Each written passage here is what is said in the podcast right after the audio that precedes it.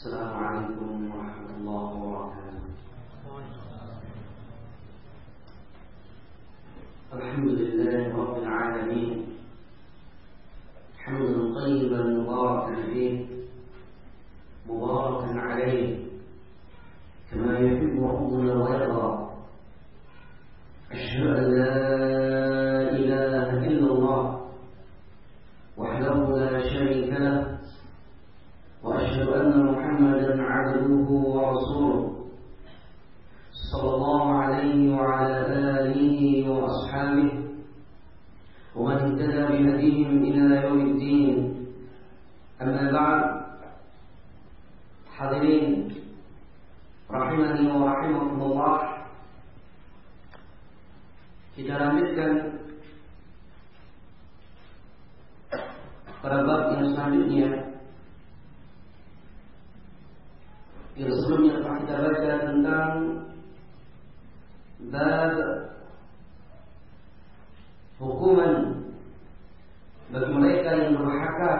kedua orang tuanya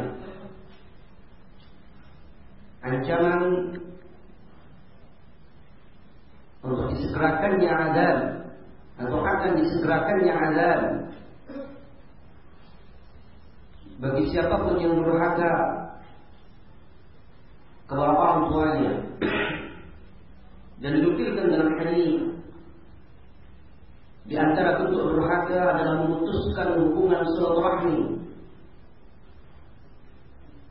dengan orang tua. Bab yang selanjutnya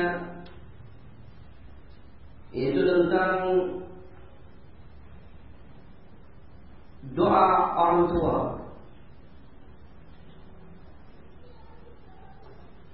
Dalam artian mustajabnya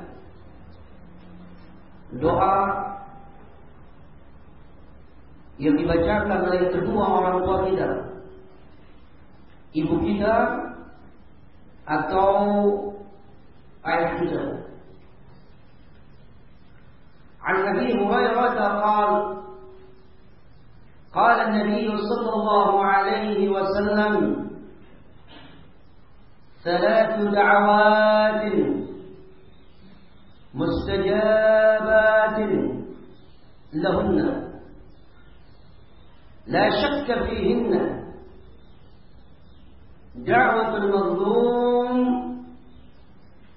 ودعوة المسافر ودعوة الوالدين على ولدهما.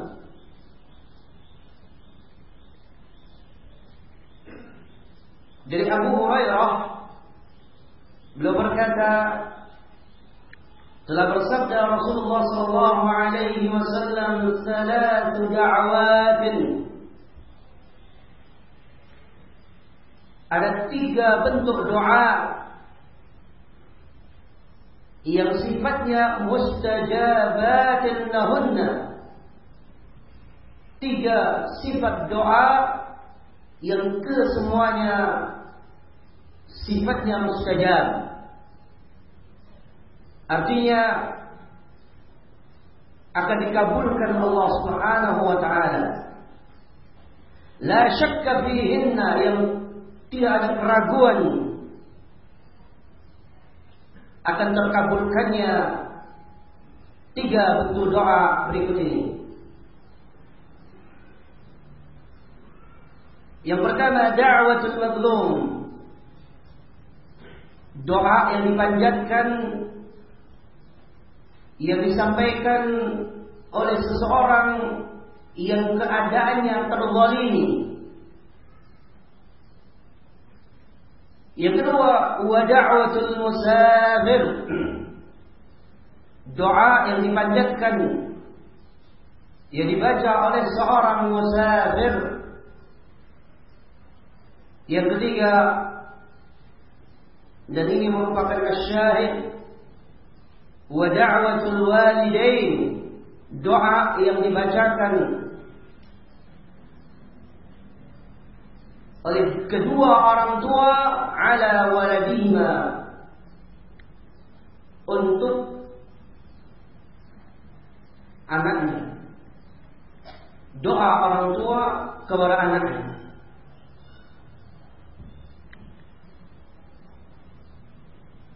Ikhwati fillah rahimani wa rahimakumullah.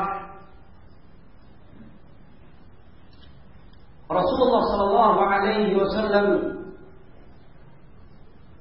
mengingatkan kepada kita tentang keadaan yang perlu diperhatikan bahwa doa merupakan bagian ibadah yang agung. Doa merupakan bagian ibadah yang sangat tinggi kedudukannya di hadapan Allah Subhanahu wa taala. Sebagaimana yang telah kita pelajari dalam pembahasan tauhid bagaimana tersesatnya segolongan orang karena salah dalam mengarahkan doa. Tidak mengetahui fikih doa. Tidak mengetahui fikih dalam bagaimana berdoa. Dan tentunya selalu mempelajari tauhid. Ini akan memperkuat keadaan seorang hamba dan tentunya akan semakin besar harapan untuk terkabulkannya doa baik itu doa ibadah ataupun doa yang sifatnya doa masalah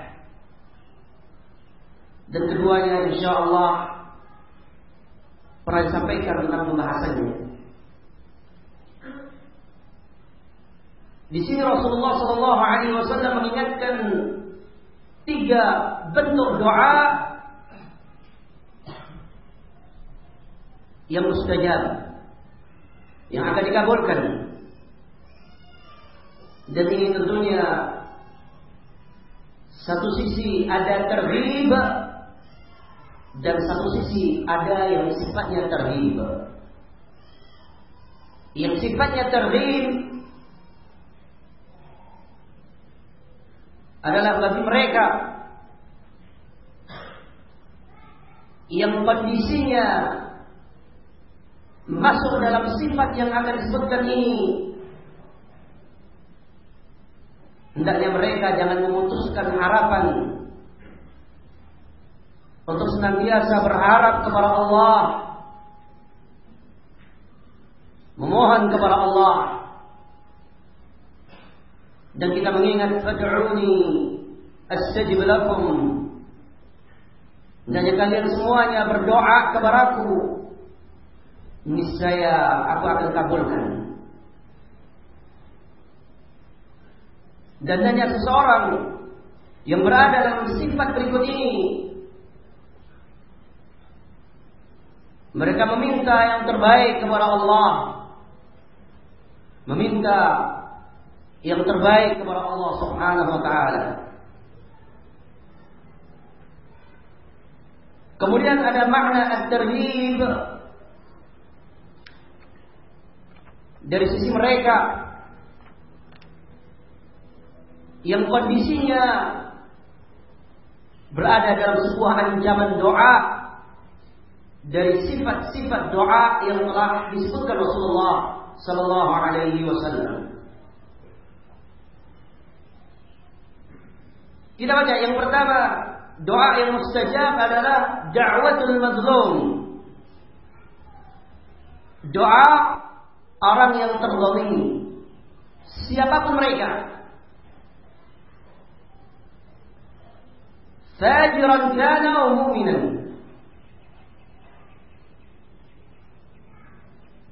baik dia adalah orang yang beriman kepada Allah atau dia adalah orang yang jahat doanya akan didengarkan Allah Subhanahu wa taala dalam artian akan dikabulkan ketika dia dalam keadaan terzalimi. Yang perlu kita ingat terkabulnya doa dari orang-orang yang berbuat jahat kepada Allah tidak berarti merupakan tanda kecintaan Allah kepada mereka. Tetapi ini merupakan hak atau bagian dari rahmat Allah, bagian daripada nikmat Allah kepada hamba-hambanya ini. Dan harus kita ingat terkabulkannya sebuah harapan yang sifatnya duniawiyah bukan bukti dan bukan tanda kecintaan Allah kepada hambanya. Sebagaimana terkabulkannya harapan dari orang-orang yang kufur kepada Allah sehingga mereka mendapatkan dunia mereka, mendapatkan kekayaan mereka, mendapatkan segenap apa yang mereka inginkan. Bahkan apa yang diinginkan hawa nafsunya. Tapi ingat, ini bukan tanda kecintaan Allah kepada mereka. Karena perlu kita ingat, kalau tanda bukti cinta Allah adalah urusan dunia yang ada pada mereka, keadaan duniawiyah yang ada pada mereka, maka tentunya seorang yang fakir, seorang yang terlunta-lunta, seorang yang miskin, berarti tentunya dia adalah orang yang tidak dicintai Allah Subhanahu wa taala. Tapi alhamdulillah urusan dunia semata bukan tanda cinta kepada Allah Subhanahu wa taala.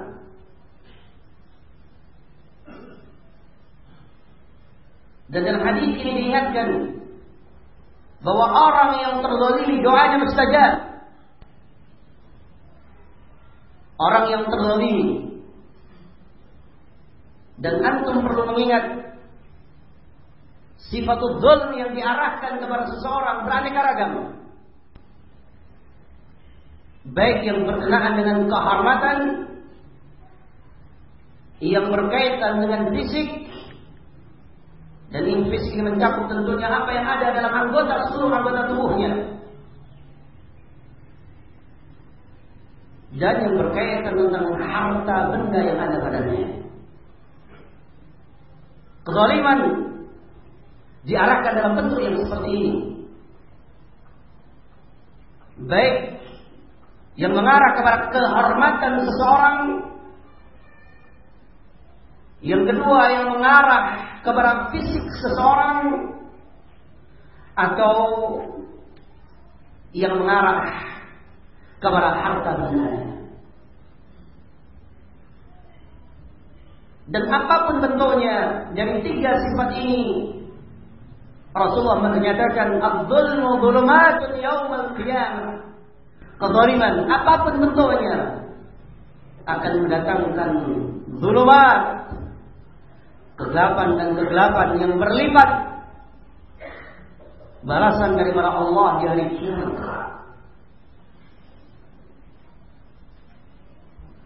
Antum mengingat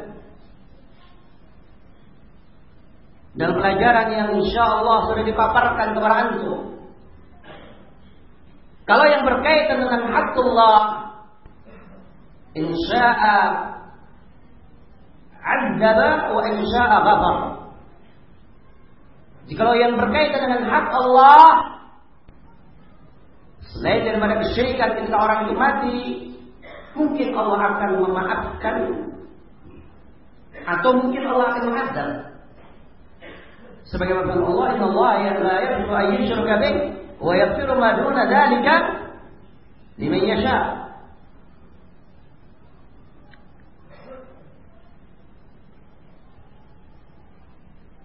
Tetapi yang berkaitan dengan hakul adami ini Allah Subhanahu wa taala tidak akan memberikan ampunan sampai terjadi atau sampai Allah Subhanahu wa taala kelak menyelesaikan urusan antara keduanya dari bentuk kezaliman apa pun.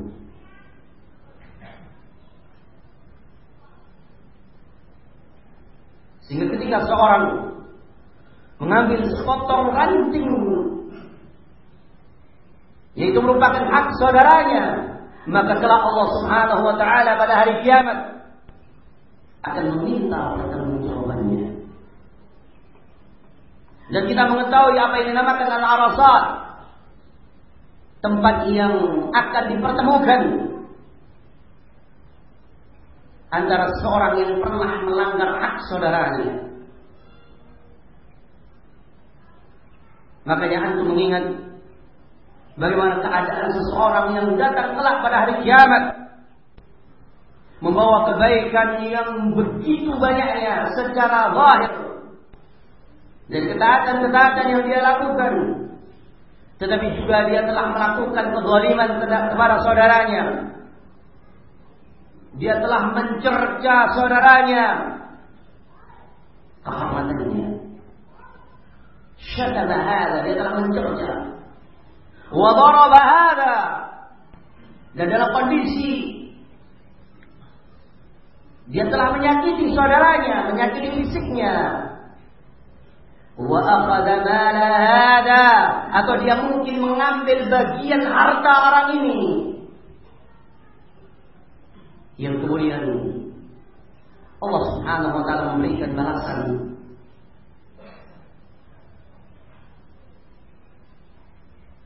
Diambil daripada kebaikan-kebaikan. Dari orang yang berbuat zalim yang jika tidak mencukupi kebaikan ini untuk menutupi kejahatannya, kezaliman maka kejelekan-kejelekan dosa-dosa yang dilakukan oleh orang yang mazlum ini akan diberikan kepada orang yang zalim. Una'udzubillah billah.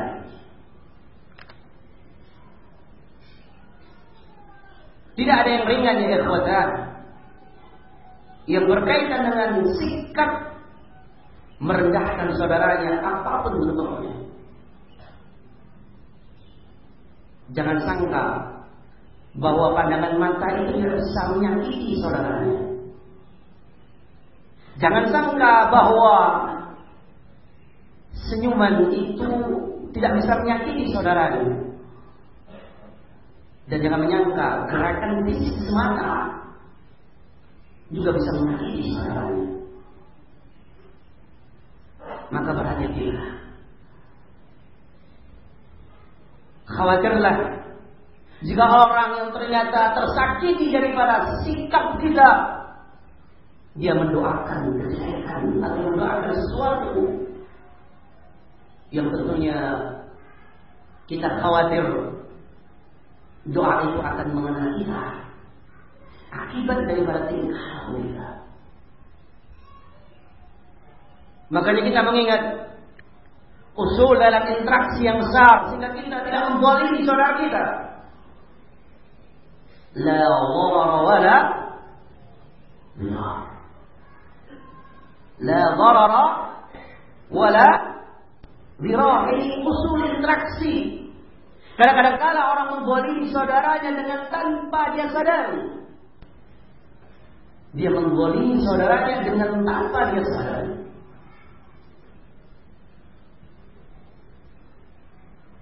Pola kehidupan kadang-kala menuntut seseorang untuk melakukan sesuatu yang tidak dia butuhkan dalam keadaan dia tidak sadar atau lupa. Ternyata apa yang dilakukan itu mengganggu dan membolimi saudaranya. Jangankan sifat zalim. Bahkan Rasulullah menyatakan orang yang berada dalam kondisi beribadah kepada Allah berada di tempat yang paling mulia yaitu Baitullah dalam keadaan membaca zikir yang paling mulia itu mengingat Allah. Tetapi dinyatakan oleh Rasulullah ketika seseorang ini mengangkat suaranya sehingga mengganggu saudaranya Dia dikatakan telah menyakiti saudaranya. Berada di rumah Allah dalam keadaan beribadah, berzikir. Tapi tatkala dia mengeraskan bacaannya dan mengganggu saudaranya, dikatakan dia telah menyakiti saudaranya. Ini dalam kondisi beribadah, ternyata dia tidak sadar bahwa apa yang dilakukan telah terbingkai dengan sifat yang mendolimi saudaranya. Inilah ibadah. Apabila perkara-perkara kita menganggap kadang kala itu mubah. Maaf. Interaksi sesuatu yang tidak sewajarnya kita lakukan dan tidak penting bagi kita, buat apa kita lakukan? Kita khawatir itu akan mendolimi. Sekali kita khawatir itu akan mendolimi saudara kita.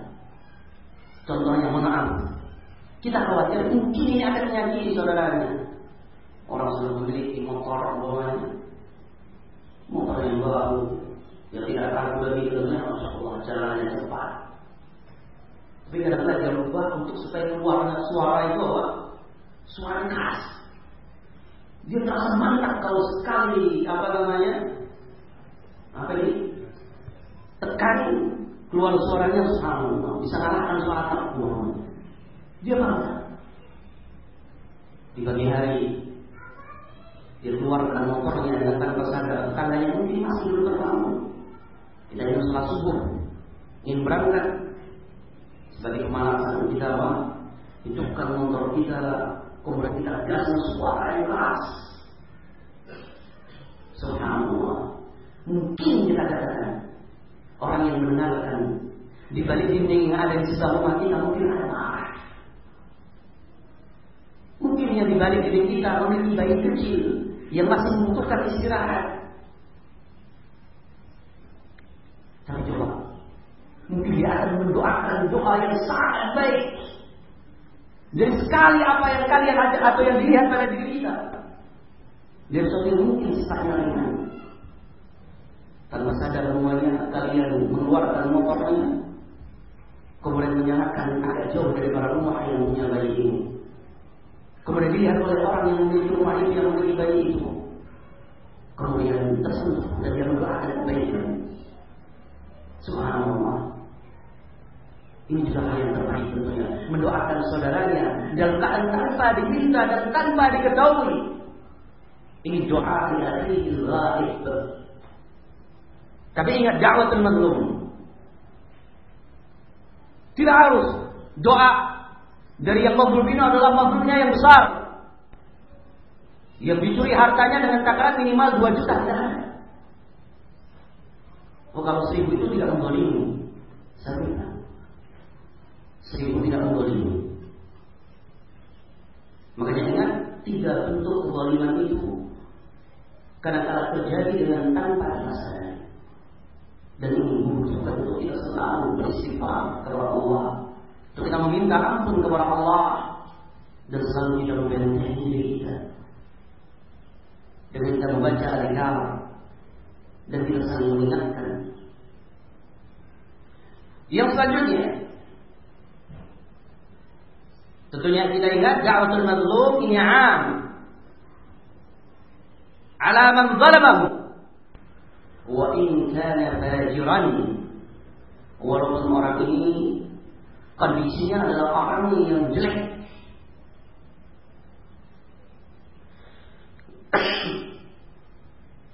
Dan perlu diingat terkabulkannya satu doa dan harapan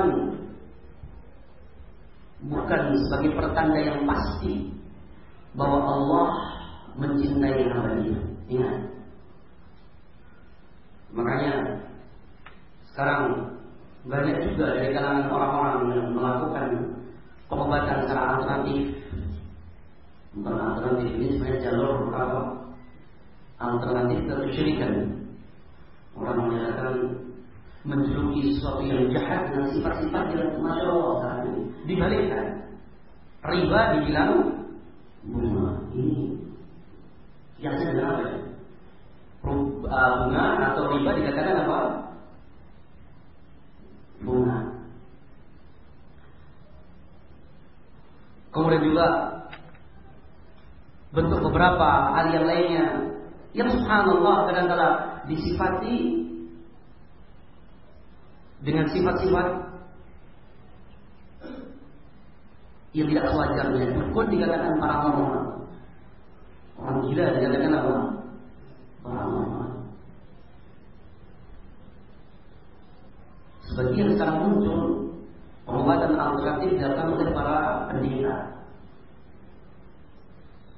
dengan ada orang yang dalam keadaan tadi tidak bisa berjalan kemudian dituangkan kemudian keluar dari tempat itu dalam keadaan bisa apa?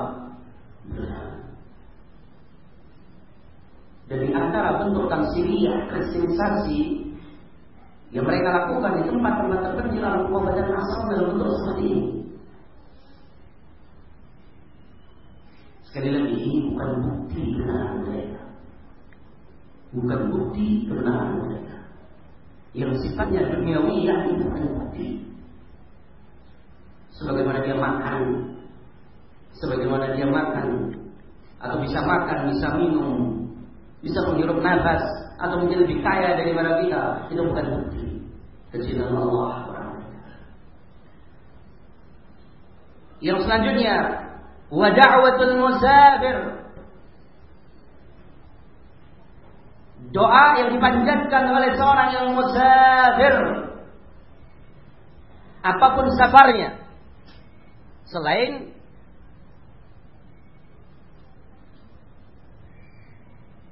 mati.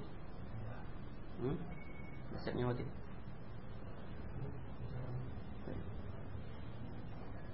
Masih hidup.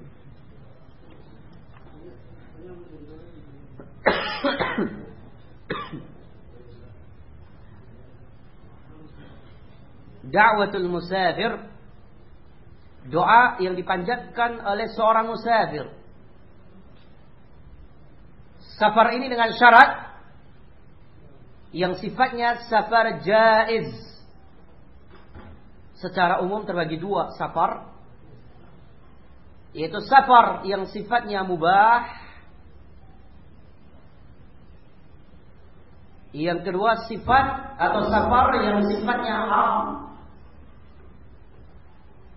Safar yang sifatnya haram tidak masuk dalam kriteria terkabulkannya doa atau mustajabnya doa orang ini. Itu dia safar ingin melakukan atau ingin melakukan kemaksiatan kepada Allah Subhanahu wa taala. Tetapi safar yang diinginkan di sini adalah safar yang sifatnya jaiz. Selama dia dalam bentuk atau dalam kondisi sebagai seorang musafir.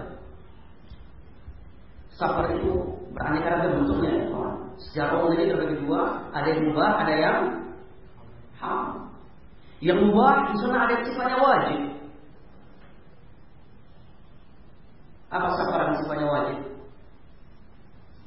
Haji. Masya Allah. Umrah. Umrah yang wajib. Ini sifatnya wajib. Ada juga umrah safar yang sifatnya mustahabbah. Yang sifatnya mustahabbah atau tatawwu. Itu orang yang pergi ingin berangkat umrah. Ingin silaturahmi untuk kedua orang tuanya. Ingin menjenguk saudaranya. Ini tatawwu dan ini juga musafir. Ada safar yang sifatnya mubah. Dari Jakarta ke Surabaya. Untuk berdagang.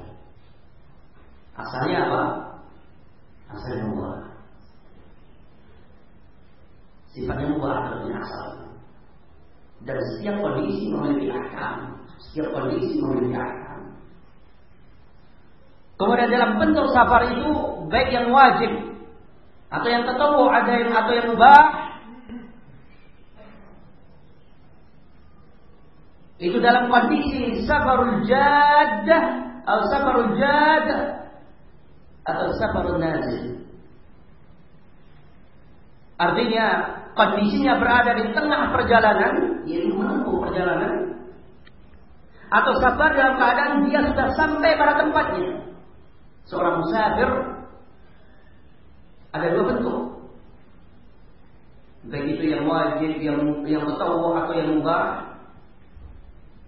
Ada dua kondisi bagi musafir itu. Kondisi itu dia di tengah perjalanan dia memiliki ahkam. Keterkaitannya dengan ahkam. Bagaimana sholatnya, apa yang afdal? Jamak atau tidak? Kasar atau tidak? Ini sabar di tengah perjalanan. Antum sedang naik motor menuju dari Jakarta katakan ke Cirebon, di tengah perjalanan berhenti. Ketika imam sholat, mana yang afdal? Ini jahat karena dia dalam safar yang tentunya di tengah perjalanan. Sehingga di sini berlaku hukum tentunya fadail sebagian kata Rasulullah sallallahu alaihi wasallam Inna Allah yuhibbu an tu'ta azaimuhu Inna Allah yuhibbu an tu'ta rukhasahu kama yuhibbu an tu'ta azaimuhu Diriwayatkan di dalam as-sahih bahwa Allah Subhanahu wa taala mencintai untuk dilakukan rukhsah-rukhsah yang Allah berikan sebagaimana Allah mencintai ketika dilakukan perkara-perkara yang wajib. Ini perlu dilihat mana safar dipilah oleh para ulama. Nah, safar yang jad dia yang melihat dan memperhatikan hal yang seperti ini. Kemudian yang sudah nazir, yang sudah sampai, dia sudah tinggal di tempat saudaranya, di kawannya, atau di hotel. Sampingnya ada masjid. Mana yang Allah? Kesemuanya ada di sini. Ada yang afdal, ada yang boleh. Tetapi ini semuanya sifat secara umum adalah mereka musafir. Dan doa mereka mustajab. Doa mereka mustajab. Doa mereka sekali lagi mustajab. Dan juga ada safar yang sifatnya haram. Yaitu ketika orang akan melakukan syirikan atau akan melakukan mendatangi tempat-tempat kemaksiatan bahkan ada safar atau rehah atau siah yang bid'ah. Dikatakan oleh Syekh Al-Islam Ibnu Taimiyah rahimahullah taala safar atau rehlah yang bid'ah yaitu siyahatu as-sufiyah. Yaitu keluarnya sebagian orang-orang yang dilakukan oleh orang-orang sufia dinamakan mengelan ini kata Syekh Islam bin yang tidak pernah ada. Bagaimana mengelana pokoknya kamu keluar kamu akan dapat keimanan. Kamu keluar kamu akan dapat apa? Keimanan. Itu sudah ada. Dinukilkan oleh Syekh Islam Ibn Taimiyah wa safaruhu bid'ah. Safarnya apa hukumnya? Bid'ah. Ada yang mubah. Ada yang mubah dalam artian betul-betul mubah sama sekali. Yaitu orang kalau yang contoh mudahnya tadi berdagang atau urusan-urusan yang berkaitan dengan pekerjaannya, artinya lain. Dan kekuatan doa tentunya bagi seorang musafir juga beraneka ragam kekuatannya. Karena semakin dia mengalami kesulitan dalam safar, tentunya doanya akan semakin didengarkan Allah Subhanahu wa taala. Kesulitan yang semakin dia rasakan. Makanya billah Orang yang akan berangkat safar ingat ini mungkin perlu kita tes sekarang. Doa besar. Doa besar. Satu-satunya maskapai penerbangan di seluruh dunia yang ada doa safarnya itu Saudi Arabia. Bukan iklan lain, tetapi kita melihat sunnah yang tidak Pilotnya langsung memulai Bismillah Allahu Akbar Allahu Akbar Allahu Akbar Lanjutkan Doa sama Kenapa? Antum belum apa? Ah, antum ya Doa sama Kata antum Nah, doa sama Belum Ah, antum doa sama Belum apa? Pernah safar enggak? Waktu lama yang safar. Ah, di belakang. Doa safar, Mawardi. Doa safar. Mau safar belajar ke Surabaya, sampai mana hubungannya? Apa doanya?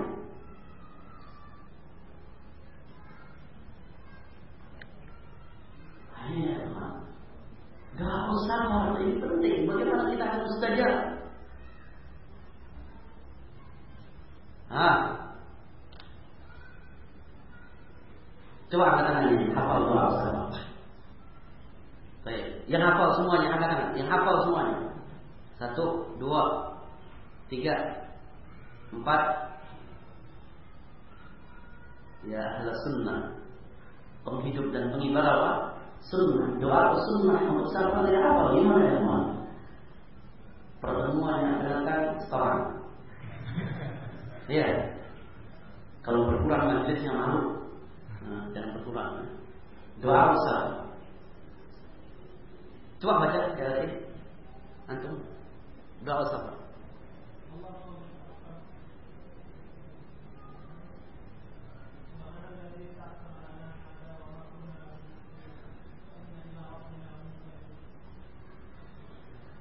Terus, terus selesai.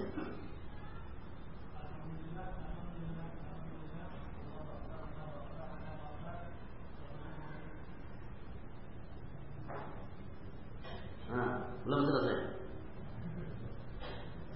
Kalau itu pelajaran itu pelajaran TK itu